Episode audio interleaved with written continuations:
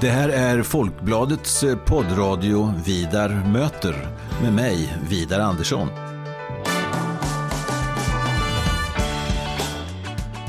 Jag är eh, chefredaktör på Folkbladet och jag är också ansvarig för Folkbladets ledarsida som eh, skrivs utifrån en oberoende socialdemokratisk hållning. Så i den här poddradion kommer jag att möta politiska personer av olika slag och vi ska ha ganska så korta och hoppas jag rappa samtal om stora och små samhällsfrågor. Varmt välkommen till Vidar möter.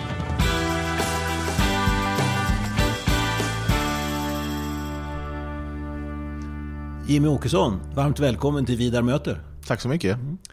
Eller egentligen kanske är du som ska säga välkommen. Vi är faktiskt i eh, era lokaler här i riksdagen. Ja, exakt. Och eh, just nu, jag har inte varit här så mycket de senaste månaderna heller faktiskt. Så att jag känner mig inte så hemma just nu heller. Nej, jag förstår det. Känns det som om politiken håller på att återvända till det normala, eller vad ska man säga? Ja, normalt blir det nog inte, men det känns ju som att eh, nu har jag varit här två gånger i Stockholm på bara en vecka. Så att nu börjar det kännas som att eh, Ja, men sen kommer ju sommaruppehållet här. Så att det, mm. det blev väl en ny omgång hemma i, i Sölvesborg. Ja. Hör du, du har varit medlem i Sverigedemokraterna i 25 år. Mm. Mm, och partiledare i 15. Mm. Och ändå är du oförskämt ung. Ja, jag känner mig väldigt ung. Ja, du ser ganska ung ut. Fast det blev sent igår kanske, det var ju partiledardebatt i SVT. Precis, nej men det blev ju de här, eh, det är Aktuellt ikväll dessutom. Eh, de här sena framträdandena i tv, det blir svårt att komma till ro. Man är mm. lite, lite seg dagen efter. Ja. Jag tänker på det, själv har jag varit eh, socialdemokrat i hundra år kan man säga. Mm. Mamma, pappa och farmor och farfar. De har aldrig haft något uppdrag, men har varit klara sossar. Mm. Och så. Tror du Sverigedemokraterna kommer att bli ett sånt där parti också? Så att man, man säger att ja, där har ju farfar och var med och jag är med. Ja, det avgörs väl lite nu, känner jag. Eh, det är ju min ambition och har mm. varit hela tiden att vi ska bygga det nya breda partiet för hela folket. Ehm, och jag tycker vi är på god väg. Men det är ju ingen, det är ingen lätt uppgift. För Socialdemokraterna så gick det ganska snabbt. Men då hade man ju en gräsrotsrörelse som man byggde partiet på. Det har ju inte vi haft på samma sätt. Mm. Utan vi har ju vi har ju byggt ett parti i en tid där folk inte går med i politiska partier som mm. man kanske gjorde förr. Ehm, och där partiernas betydelse för framförallt framväxande generationer kanske inte är så stor utan man, man är väldigt politiskt engagerad men inte i partier utan i massa sakfrågor istället. Mm. Det verkar ju så, den senaste SCB-mätningen här som kommer då, som, som kommer varje halvår, den visar ju att trots den här, här coronavåren där eh, Sverigedemokraterna och de flesta andra partier inte har varit i riksmedia på tre månader nästan, så ligger ni kvar på valresultatet ungefär? Ja, nej men jag är faktiskt positivt överraskad. Nu har det ju det kommer ju lite mätningar, även om de kanske inte är lika täta som de har varit i normala fall. Men det har ändå kommit en del och jag har ändå känt att vi har stått, stått oss ganska väl. Trots att Socialdemokraterna då, gissar jag, har tagit, en hel del, tagit tillbaka en hel del av, av mm. sina gamla väljare. Mm. Så är det nog. när du säger så, så för du in mig på ett av mina huvudämnen, hoppas jag, under den här pratstunden. Nämligen eh, förhållandet mellan Sverigedemokraterna och Socialdemokraterna. Som jag ser på det, så de, det, finns det inga partier i riksdagen som är mer lika varandra. Nej. Just de partierna. Nej. Håller du med om det? Jag håller med, absolut. Ja. Och då menar jag inte bara väljarbasen, äldre och arbetare som är väsentlig. Utan jag tänker också på det här med inställningen till makt och pragmatism. Mm. Att, om man ska uttrycka sig vanvördigt, så säga att eh, inom socialdemokratin är man beredd att göra väldigt mycket för att få den där statsministerposten, eller för att få en maktposition. Och jag, jag känner att ni har samma gener. Jag ser ju inte det så. Jag tror inte jag kan skriva under på det riktigt. Men vi vill gärna bli samma breda rörelse. Absolut. Eh, och det leder ju till makt. Mm. Och det, makt kan man förändra samhällen på. Mm. Så att, eh, ja, I någon mening så är det ju, om, om jag ska hålla med dig delvis i alla fall, så är det väl det då att vi, vi eh, vill gärna tilltala alla och är beredda att vara ganska pragmatiska och kompromissa ganska mycket för att tilltala så många som möjligt och bli ett, ett brett parti som i princip vem som helst kan tänka sig att rösta på. Mm. Jag läste den här boken som kom under coronavåren. Pontus Mattsson då, som har följt det mycket, mm. reporter nu på Sveriges Television. Och en jättebra bok, Inklamp, Inklampa Jim heter den. Och um, mycket av samtalen och intervjuerna han för med er och med andra runt omkring handlar ju om det här hur ni ska växla över liksom. Från att vara den här aggressiva uppstickaren till att bli det här jag menar, för de som gillar aggressiva uppstickare kanske inte gillar de här lite mer lagom och vi får se och, och kanske. Eller? Nej, så är det ju. Samtidigt man kan inte vara en aggressiv uppstickare om man vill vara ett stort brett parti. Mm. Utan det är ju en balansgång. Och det är ju den vi är och, och, och går just nu, den balansgången. Där vi, vi är ju ett parti som hittills inte har fått vara med och ta ansvar.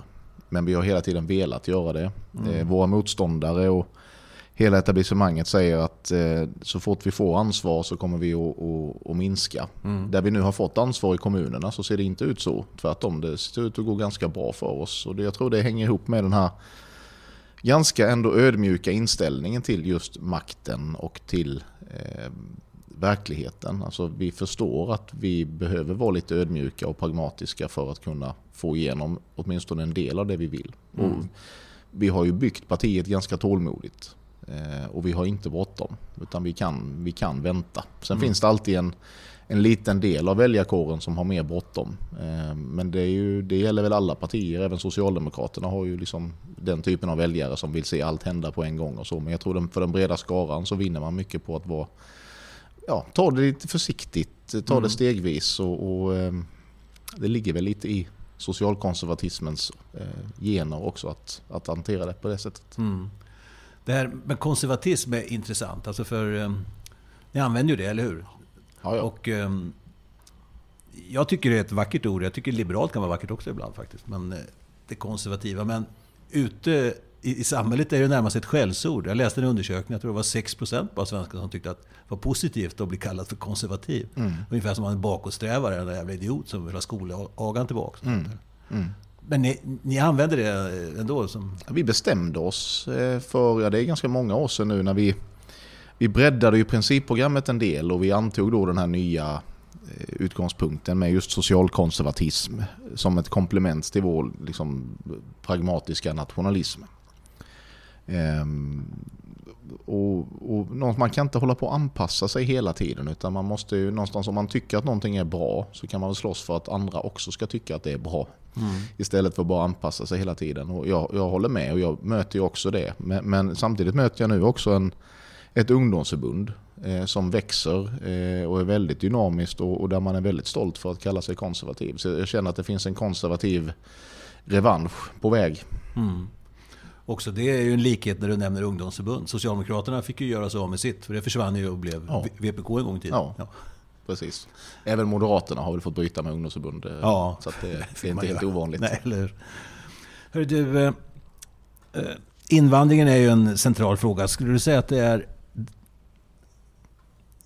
Ja, det är fundamentet för Sverigedemokraterna? Vad ska, vad ska man säga? Ja, men inte invandringen som sakfråga. Men, men, invandringspolitiken mm. påverkar mm. väldigt stora delar av samhället. Eh, och jag har funderat i massa år, men jag kan inte komma på egentligen något enda område där det inte har betydelse hur man mm. sköter invandringspolitiken. Och då har det blivit väsentligt. Men det, det är klart att det, när vi pratar om välfärden och, och samhällsekonomin och fördelningspolitiken så kommer ju invandringen in ganska naturligt eftersom det har kommit så många människor som ska ha del av välfärden och så få, få möjlighet att bidra till den. Då blir mm. det obalanser.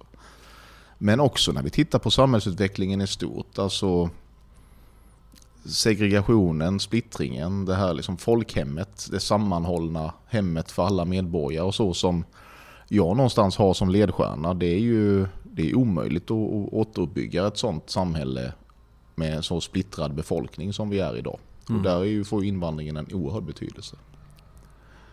Jag tänkte borra lite mer i det där, för jag tycker det är intressant. Eh, jag satt ju i riksdagen här för Socialdemokraterna 91 98. Och första perioden var jag i socialförsäkringsutskottet som jag handhar mm. invandringsfrågorna som man sa på den tiden. Mm. Som jag föredrar att säga. Och eh, då var det ju ingen snack om saken. Det var ju en socialdemokrat och en moderat i utskottet som skötte detta.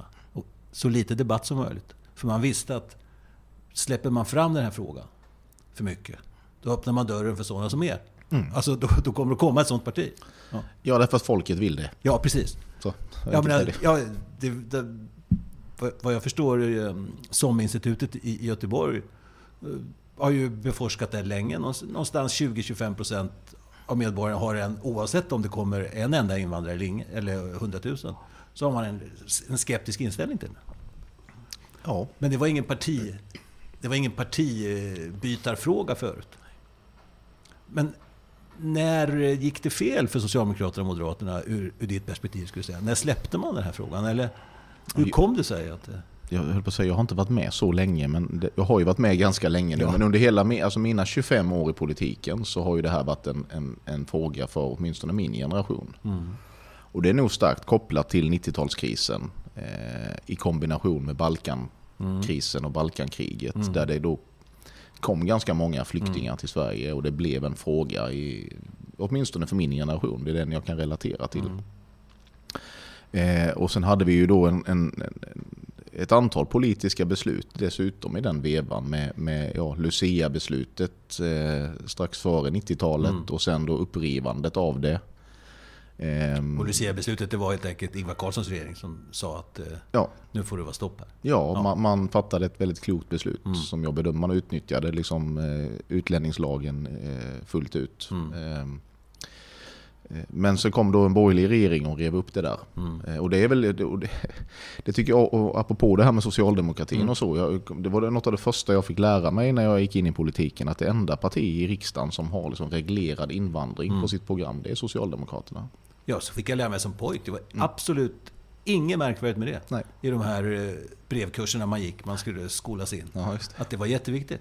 Ja, eftersom eh, balansen, vi ska inte ha någon låglönekonkurrens. Och man ska, ja, det är ju ytterligare en parameter ja, såklart ja. i det. Att det rubbar ju också balansen på arbetsmarknaden såklart när man, mm. när man har öppna gränser. Så. Mm.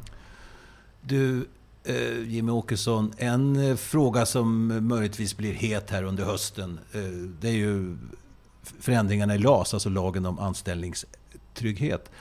Och där känner jag, jag kan kanske tycka att man tar i lite väl mycket, men kärnan i socialdemokratin ska säga, är balansen. Att det ska vara en balans. Och, och när det gäller det här så är det liksom mellan ja, arbetsköpare och arbets, arbetstagare. Och det här förslaget som kommer nu är ju ganska liberalt. Det vill säga att man ska öppna upp. Alltså för, eh, man ska försämra något för de som är inne. För att göra lättare för de som är ute. Det vill säga nyanlända ungdomar utan skola och sånt där. Och, och konkurrera. För mig säger det att om man gör det sämre för många för att det ska bli bättre, då kommer det att bli sämre.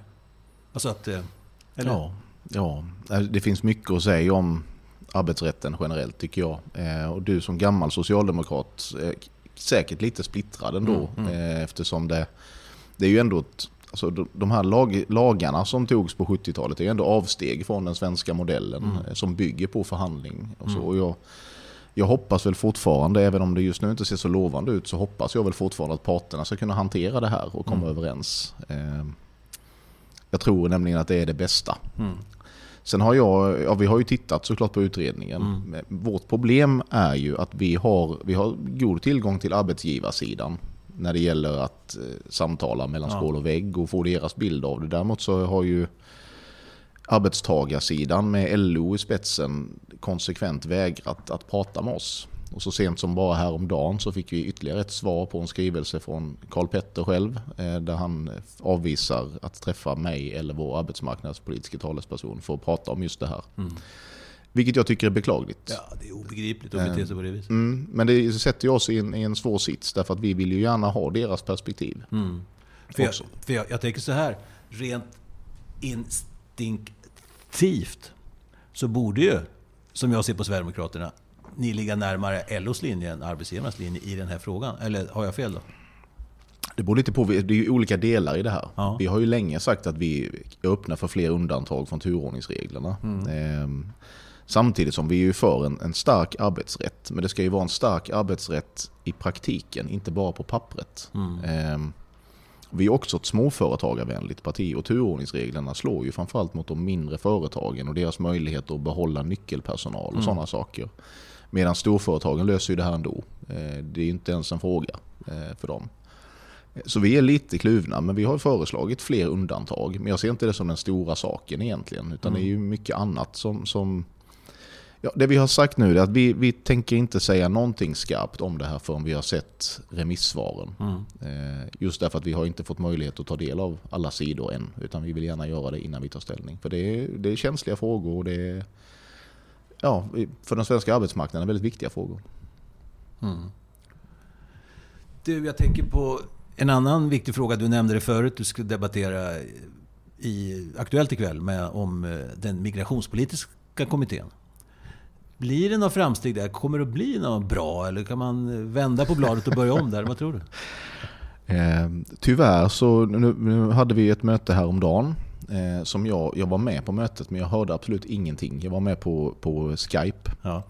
Men de hade inte lyckats få ihop tekniken riktigt så jag mm. hörde verkligen bara mummel på hela mötet. Eh, men jag har fått en rapport från vår, vi har en annan representant mm, också mm. så vi var ju ändå med då på ja. mötet. Men hela det mötet gick väl i princip ut på att det var bilaterala förhandlingar mellan olika partier men vi var inte med i det. Nej. Det finns bra saker i det som är skrivet så här ja. långt. Mm. Det är absolut steg i rätt riktning i många avseenden. Men det räcker ju inte. Det är inte så att vi kommer vara nöjda med det på något sätt. Men, mm. men vi har ändå försökt bidra och försökt vara konstruktiva som vi sa att vi skulle vara. Mm. Men eh, att vi... Jag har svårt att se att det är någonting som vi kommer att, att acceptera långsiktigt mm. i alla fall. Mm. Eh, utan här finns ju, Socialdemokraterna har ju varit väldigt noga med att inte säga någonting skarpt. Mm. Och egentligen fortfarande inte gjort det. Eh, och jag förstår, de har en svår balansgång. Ja, en väldigt svår balansgång mm. där så att säga, med Miljöpartiet. Om man nu behöver Miljöpartiet, jag vet inte. Men, Nej, jag vet inte hur de ser Jag förstår ju att deras, deras strategi är väl såklart att försöka eh, få, få bort den här frågan från dagordningen. Ja, ja, man, man, är väldigt mån om att kunna komma överens med Moderaterna. Mm. Så att man får en stabil majoritet och mm. därmed kan vi ja, så slipper man oss sen, mm. tror man. Men, mm. men jag vet inte. Alltså, det allra bästa för dem hade väl varit egentligen att få med oss på en uppgörelse. För då hade vi ju varit helt ute ur ja. leken sen i, den, i den frågan. Men, men, det verkar man inte vara intresserad av. Det är märkligt, jag menar att det fortfarande har gått sånt troll i er som parti. Mm. Eh, tycker jag. Från början, det var ju mer med um, bevara Sverige svenskt och, och rasism och fascism och nazism och allt det här. Men det har väl avtagit, eller? Jag tycker det har återkommit i takt med att de andra partierna har närmat sig oss när det gäller invandringspolitiken. Ja, i och för sig. Det, det blir mer makt, ni utmanar mer maktpolitiskt. Ja, och då, då, är det, jag tror att framförallt Socialdemokraterna har använt de här epiteten mm. och pratat väldigt mycket om vårt partis historia och så. Som ett sätt att försvåra för inte minst Ulf Kristersson att närma sig oss mm. eller prata med oss och sådär. Och det är säkert en, en framgångsrik strategi. Sen mm. kan man ju, jag tycker ju att det där är, ja, jag vet inte, jag brukar inte, jag brukar inte förlänga de diskussionerna. Nej, jag tycker nej. att det, det, vi har liksom en, en, verklighet här och nu att förhålla oss till som är mycket viktigare än det där. Mm. För när ni kom in i, i, i riksdagen, då, då, då, gick ju ja, systemet i baklås. Som jag, jag såg det utifrån i alla fall. Både Moderaterna och Socialdemokraterna ansträngde sig att vara så långt bort från er mm. som möjligt. Mm. Och så har det ju sett ut fram till för ett år sedan ungefär. Ja. Ja. Nu här när du eh, skrev på DN Debatt om att eh, statsepidemiologen eh, borde avgå på grund av den förda politiken här. Mm. Då, då, såg jag det ungefär som att, eh, ungefär som ni gjorde med tiggeriet och som ni gjorde med invandringen naturligtvis. För att vara det enda partiet mot de sju. Det är ju en bra position också. Eller hur? Om man vill synas, om man vill upp eller fram. Eller? Ja, jag, jag, du har ju en analysförmåga som jag uppskattar. Eh, nej men det är klart att det, det, ligger någonting i det. Alltså jag förstår ju att det inte är en politisk fråga vem som är statsepidemiolog. Eh, utan det som möjligen kan påverka politiskt det är ju vem som är generaldirektör mm. för mm. Folkhälsomyndigheten. Men han, men han, är inte så känd? Utan, nej, han är ju inte det. Och det är klart att ingen hade... Och jag kan ju säga tusen gånger att vi ska avsätta regeringen, men mm. ingen bryr sig. Men nej. om jag säger att Anders Tegnell bör avgå så mm. blir det ett jäkla liv. Och det är klart att då gör man det, för då blir man relevant i debatten och då kan man börja kritisera regeringen såklart. Ja, precis. Och... Eh jag tänkte, jag smålog i mugg lite på söndagen när jag läste kommentarerna att, att nästan alla tog avstånd då. Mm. Och någon eller några med lite von oben-attityd och sånt där. Jag tänkte bingo igen då för Åkesson. Ja, faktiskt. Det, var, det är väldigt förutsägbart ja. många gånger. Ja. Men sen eh, på debatten där så det var lite annat eh, ljud i skällan också från dig. Ja. Eller hur? Ja men tyvärr, men alltså, vårt mediestyrda politiska debattklimat ser ju ut så att mm. man för att få vara med i debatten och säga något, då måste man säga någonting som är lite skakigt och kanske inte helt intellektuellt hederligt. Mm. Eh, och sen kan man balansera det i kommentarerna efteråt. Och jag tyckte att jag var ganska balanserad i debatten igår mm. och riktade mig då dit jag bör rikta mig, nämligen mot regeringen i första hand. Eh, sen tycker jag att Anders Tegnell bör avgå, men som sagt det är ingen politisk fråga. Mm. Eh, du Jimmy Åkesson här, vi har några minuter kvar. Jag tänkte, är det så, har ni definitivt bestämt sida nu att det är Moderaterna som gäller för er? Ja, men så kan man inte se det, för vi står ju utanför. Uh, Ulf Kristersson är också tydlig med att vi är inte intressanta som en del i en, en regering. Mm. Uh, nej, nej, men jag tänkte men, alltså, var, var, på den sidan. Alltså. Ja, men det är naturligt att vi hamnar där, mm. uh, därför att de har närmat sig oss så mycket. Hade, vi, hade det varit för fyra år sedan så hade det inte varit så. Vi har ju, utan det är ju deras positionsförflyttning som har gjort det möjligt. Att vi, har, vi har ju varit väldigt noga med att inte välja sida.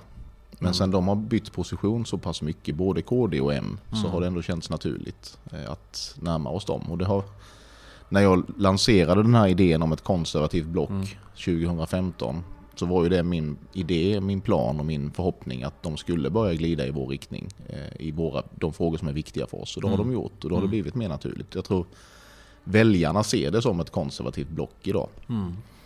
Eh, även om man inte vill kalla sig konservativ. Ja, så, ja, så. Men, men, nej, alltså... För du har en poäng i det, att när, när, du säger att det finns saker som, hos oss som påminner väldigt mycket om den gamla socialdemokratin, mm. inte mm. minst. Eh, men, just nu är inte det ett alternativ, utan nej. just nu så är det framkomliga vägen för oss, det är ju en, en någon form av samarbete med Moderaterna och Kristdemokraterna mm. primärt. Mm. Och det känns som att det börjar växa fram eh, sådana möjligheter. Mm. Eh, så att just nu är det nog där. Men, men vi, vi, vi är ju inte ett borgerligt parti. Och, nej, ni är inte det. Nej, jag. vi är ju inte det. Och, och, och, Moderaterna, inte minst, är väldigt noga med det. Att påpeka att man vill ha en borgerlig regering. Mm. Och man ska föra borgerlig politik. Mm. Så att, som jag också sa för fem år sedan då när vi lanserade den här idén från början, att mm. vi, vi ska väl vara någon slags grindvakt i den meningen att vi ska hålla emot så att politiken inte drar för långt högerut. Mm. I, framförallt när det gäller saker kopplat till välfärden, fördelningspolitiken och, och sådana mm. saker. Ja, för jag tror ju, men eh, det är ju inte min sak, det är bara vad jag tror. Jag tror ni skulle känna er mer hemma i, alltså i, i resonemangen än att sitta och göra upp med, med med Liberalerna till exempel och så vidare. Det, det, det kommer bli en prövning. Ja, ja, ja absolut. Nej, men så, så, är det ju. Samtidigt som det, Socialdemokraterna har ju väldigt tydligt stängt dörren. Mm. Eh, de har eh, förmodligen av maktpolitiska skäl, de ser oss som en utmanare. Vi, tar, vi slåss om samma väljare. Mm. Vi, ja, innan den här krisen eh, blommade ut fullständigt så var vi ju kanske största parti i LO-kollektivet. Mm.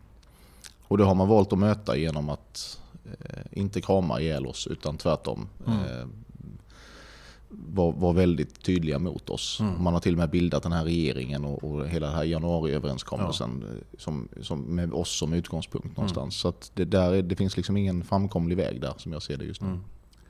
Nej, det är väl så. Ni styr det mesta inofficiellt? Inofficiellt så är det. Ja, ja, ingen erkänner väl det någonstans. Men det är ju, om man tittar tillbaka sen vi kom in i riksdagen så är det, är det någon som har bestämt på vilken planhalva den politiska debatten ska ligga så är väl vi de som haft mest inflytande över det mm. eh, på olika sätt. Bara genom egentligen vår existens. Stort tack Jimmie Åkesson för att du ville vara med i Vidar och eh, jag ser fram emot och hoppas få hänga med en spännande politisk framtid. Var, var det här ska landa om 5-10 år. Det ska bli intressant att se. Mycket intressant. Tack så mycket.